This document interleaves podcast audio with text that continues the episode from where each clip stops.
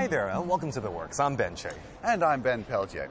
This week, we're out on location at the Hong Kong Convention and Exhibition Centre because we're dedicating the whole show to the event you can see all around us. It's one of the biggest art and cultural events here, the first Art Basel Hong Kong. Later on, we're going to be looking at some of the Asian galleries and artists taking part, as well as some of the international galleries who have come to Hong Kong for the first time. But first, a little more on this, the first ever Art Basel Hong Kong.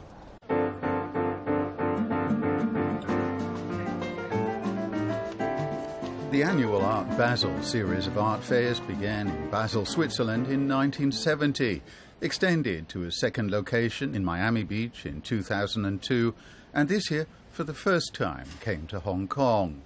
It's a development of the former Art Hong Kong, in which Art Basel bought a controlling interest last year. But the show retains its regional flavour. More than half of the 250-plus galleries showing here are from Asia and the Asia-Pacific region. Apart from its central location, Hong Kong has another feature that's important to the organisers.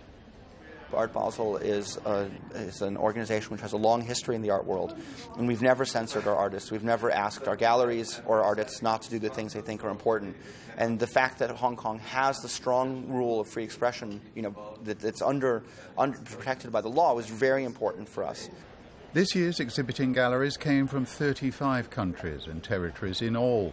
The shows, events, and exhibits were organized into four sections: galleries, insights, discoveries and encounters. The encounters section contained large-scale sculptures and installation pieces. Mostly located near entrances and in larger open spaces, they were instant, attention-grabbing welcome pieces in the two large halls. Indian Jitish Kallat Circa is one of the 17 encounters artworks. One level, this piece called Circa is a sculpture, which is what it primarily is. It's completely handmade, and it appears like a found object. And bamboo has often been used as a scribal medium to write on. And so what happens on this installation is you have these stems that appear like bamboos, but then they have these protrusions, which are almost like alphabets, like image alphabets. And these images keep popping up. And they're all images of animals that are eating each other. Circa has previously been exhibited in Mumbai and Melbourne, taking on different shapes to accommodate the different locations and cultural contexts. Chin Chong's Losing was the largest installation on display in the encounter section. It consists of 18 paper scrolls, each 6 meters high, and took over 70 square meters of the exhibition space. From a distance, it looks like traditional ink drawing. But what's on the scrolls are actually burn marks and smoke patterns. East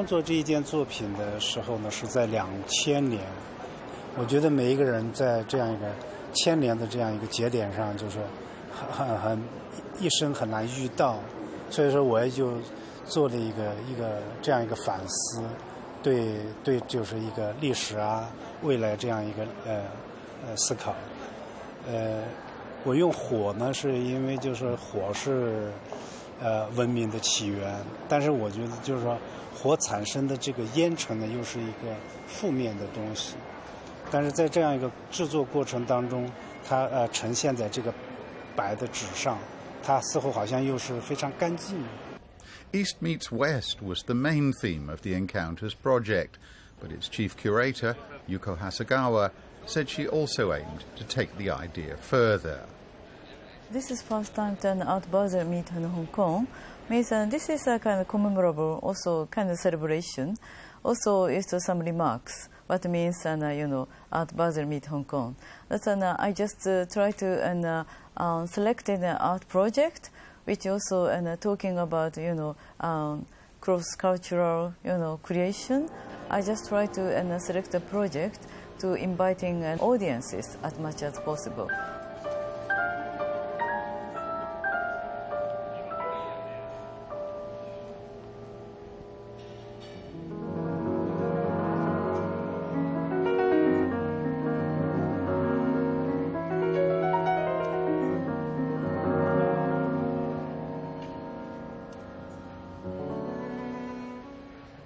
For whatever other reasons they make art, human beings make art to communicate. Once they may have wanted to communicate to their gods. Today, they want to communicate to other people.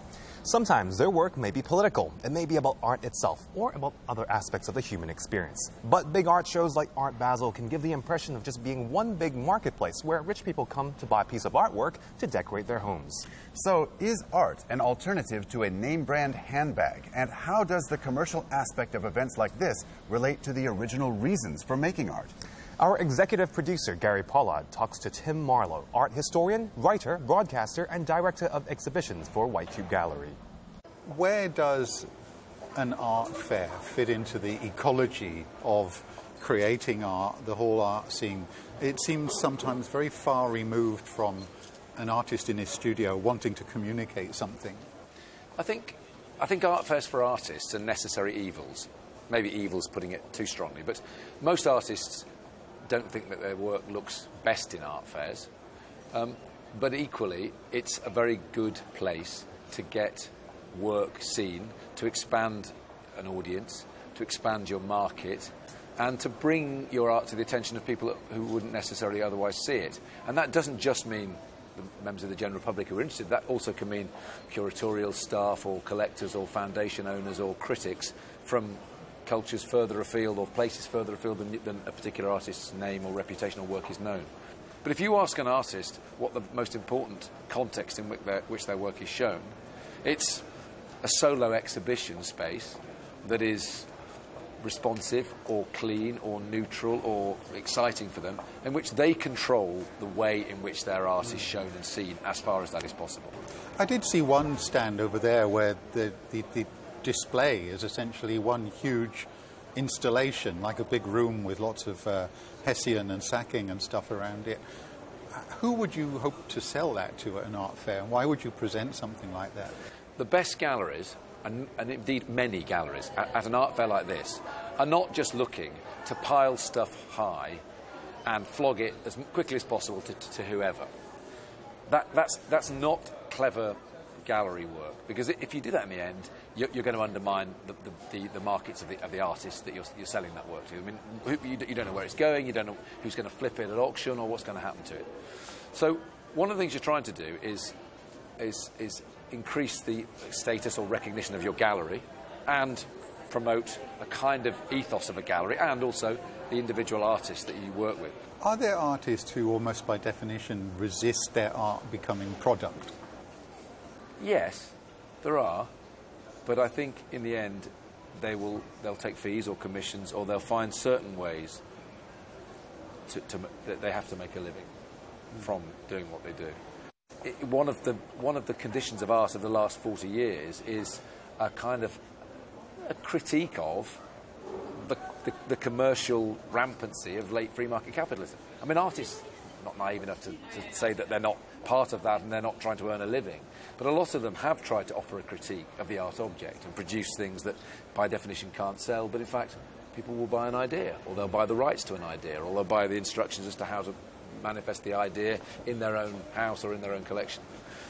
Art, it's an interesting phrase, it's something that Damien Hirst always says, that it was the best piece of advice he was given, which was, don't make art to chase the money.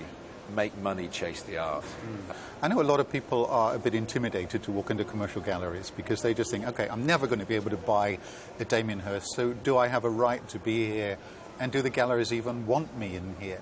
We do. That's why we put on museum quality shows. We have spaces in London that are bigger than many publicly funded spaces in London and around the country. And we put on shows, an Antony Gormley 100-ton steel single installation that's going to be very difficult to sell, that are flagrantly uncommercial, although there is, of course, there's commercial work in the show and there's commercial activity that takes place, because our artists want that kind of context and they want people to come and see it. I mean, the best commercial galleries want to work with the best artists, and the best artists want their work to be shown to as many people as possible. That's always why the majority of artists will want to work with museums, but museums are often hamstrung by bureaucracy, they're commercially restrained, and also they can't always take the risks.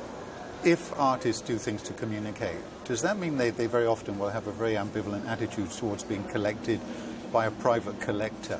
If you put a gun to an artist's head and said, you know, how do you feel about your work being just sort of shoved on someone's wall? It's not something they would embrace, but they know the inevitability of that, so it's not something you can think about. You can't control it.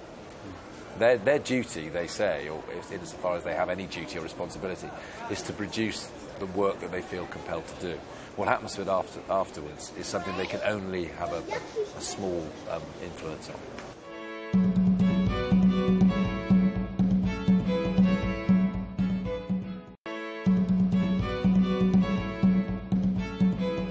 Welcome back. The first Hong Kong International Art Fair took place in 2008 and ran for 5 years before the organizers of Art Basel acquired a 60% stake in it, and it transformed into Art Basel Hong Kong. The involvement of Art Basel is one indicator that art is taking on a bigger profile here in Hong Kong. More art auction houses are opening up and more international galleries are coming here. Excited by this new market, many of the galleries in this year's show are exhibiting here for the first time.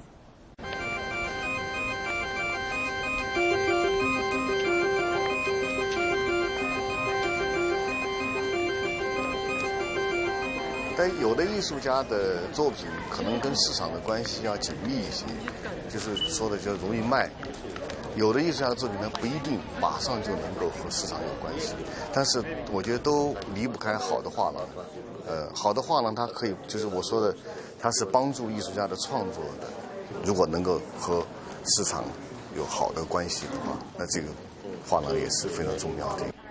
of the 245 galleries taking part in Art Basel Hong Kong, 48 were exhibiting in the Hong Kong Art Fair for the first time. But that's 40% fewer first-time exhibitors than there were at last year's Art Hong Kong. Some say an increase in the rent and application fee has driven some potential exhibitors away. Others, though, were attracted by the Art Basel brand and their faith in the growing Asia art market. I think one of the reasons is that it's an expanded market in Asia and we wanted to start, being part of it. So it's always a reason to have this first step forward. Also, Basel taking over, it's a fact that we've been doing for many, many years. Do Miami, Basel, Switzerland, now Basel, Hong Kong. We thought it was a good year to start making the steps into the Asian market. 303 Gallery is a New York gallery that represents contemporary artists. So far, all the artists come from Europe and America, but they do have plans to feature talents from other parts of the world, especially Asia. Yeah, although we don't have yet any Asian artists in the program of the gallery, that might change soon. We are trying to see how the reactions to artists that we represent for a long time will be in Asia. So it will be interesting to follow that in the next couple of days. So I also believe that in the global market and the global society, we cannot just be stuck in New York or Europe. So we have to make, an effort to be more visible in the rest of the world, which is more than half of, the world. So we come to Asia, we are trying to maybe go to the Emirates and, discover other areas and zone of connections with people in the art world, in contemporary art world, that are not necessarily the Europeans and North Americans. Globally. Well, the gallery name is Andrean Shipchenko, and I'm Marina Shipchenko, and we are based in Stockholm, Sweden. It's the first year, doing any art fair in Hong Kong. We've come a long way from Stockholm all the way here. Two reasons why we decided to come, and one reason is for sure that it is Art Basel, because we feel we trust the organization. It's the best brand that you can ever think of, so if you're associated with Art Basel, it's very, very positive for the gallery. Our market, basically, because we are based in Stockholm, Sweden, and there is a huge contingent here that we never reach. Rather than simply using Art Basel Hong Kong to explore the potential of the market in Asia, Marina says she would rather see it as an opportunity to gain a better understanding of the art scene in the region and to meet the local artists. For me, definitely, it's a new... it's not only about being in my booth. I want to reach out, I want to meet Hong Kong artists. I want to know the local scene.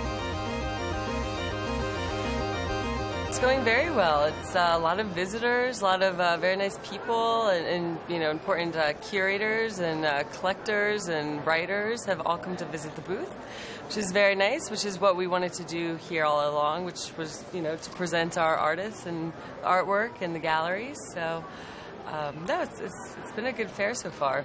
The M Plus building will be opening soon, so we look forward to that.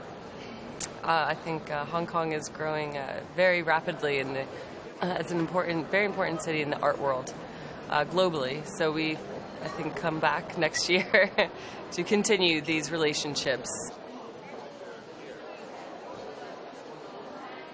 Today, the Art Basel art fairs pretty much cover the world. The original Art Basel, which is set in the heart of Europe, has been running since 1970. Art Basel Miami Beach, which started in 2002, is set at the junction of North and South America. And now Art Basel Hong Kong brings this major international art fair to Asia. This year, around 50% of the galleries taking part are from Asia, giving this particular show a very different feeling and emphasis from the other original Art Basel shows.